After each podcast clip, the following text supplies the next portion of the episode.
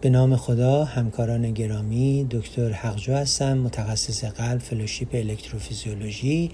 در ارتباط با case discussion شماره 57 در خدمتتون هستم. بیمار آقای 33 ساله که در حال حاضر مصرف مرتب سیگار و نوشیدنی های الکلی داره.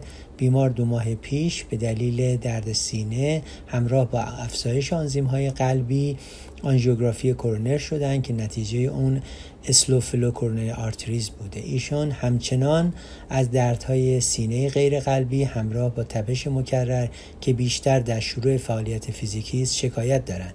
اکوکاردیوگرافی نوار پایه و معاینه فیزیکی طبیعی است. برای بررسی بیشتر درد سینه و تپش قلب تست ورزش برای بیمار انجام میشه که همونطوری که ملاحظه خواهید کرد بیمار دچار narrow QRS tachycardia در stage سه میشه که تا recovery ادامه پیدا می‌کنه. و این تاکیکاردی با ماساژ سینوس کارتید خاتمه پیدا می‌کنه. سوالی که مطرح شده تفسیر این تاکیکاردی چیست و برنامه درمانی آینده برای این بیمار چه خواهد بود؟ همونطوری که ملاحظه می‌کنید در نوار پایه بیمار ما یک ریتم سینوسی با PR طبیعی QRS طبیعی QT و محور طبیعی داریم. تاکیکاردی که بیمار در زمان تست ورزش پیدا کرده یک تاکیکاردی بسیار سریع و narrow هست و منظم که همونطوری که ملاحظه می‌کنید از stage 3 شروع شده و تا stage تا recovery ادامه پیدا کرده. و نکاتی که تو این تاکیکاردی کمک می‌کنه برای تشخیص اینه که علی رغم قطع تست ورزش تاکیکاردی قطع نشده و این نشون میده که sinus tachycardia در این بیمار مطرح نیست. بنابراین approach ما به تشخیص افتراقی narrow QRS regular tachycardia ست که تو این مواقع AVNRT, AVRT, AT شایع ترین تشخیص هایی هست که ما به اون فکر می‌کنیم.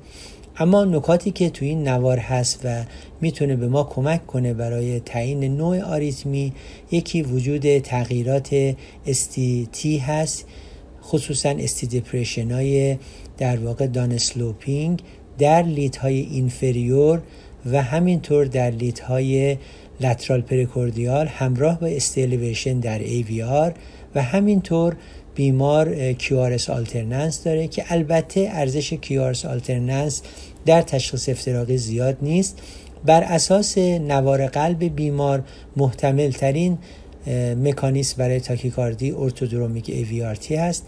اما نهایتا تشخیص و درمان در مرحله هاد یعنی زمانی که بیمار در واقع ما می‌خوایم درمان اکیوت تریتمنت بکنیم تفاوتی نمی‌کنه.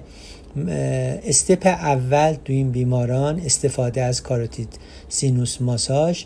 به عنوان یکی از مانورای واگال هست که کمک می‌کنه به ختم تاکیکاردی. در صورتی که تاکیکاردی به ماساژ سینوس کاروتید جواب نده استپ بعد استفاده از آیوی آدنوزین هست که از دوز 6 میلی گرم شروع میشه و می‌تونیم 12 میلی گرم نیز در صورت عدم ختم تاکیکاردی تکرار کنیم.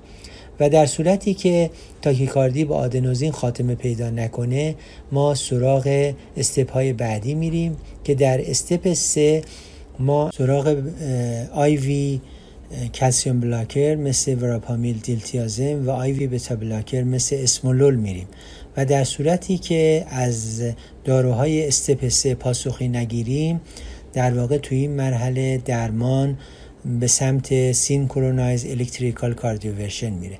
این نکته هم اضافه کنم که در ابتدای برخورد با یک narrow QRS tachycardia علائم حیاتی بسیار مهمه. در صورتی که از همون ابتدا بیمار اختلال همودینامیک داشته باشه هیچ نوع دارو یا مانوری توصیه نمیشه و بیمار باید شک بگیره. اما در صورتی که علائم حیاتیش استیبل باشه اون مراحلی که خدمتتون گفتم در مورد بیمار اجرا می‌کنیم. بعد از اینکه تاکیکاردی خاتمه پیدا کرد نکته مهم برنامه درمانی بلند مدت بیمار هست که در این مواقع ما معمولا یکی از داروهای گروه بتا بلاکر یا کلسیم بلاکر رو برای بیمار شروع می‌کنیم و با نامه بیمار رو به یک الکتروفیزیولوژیست برای کاتتر ابلیشن معرفی می‌کنیم.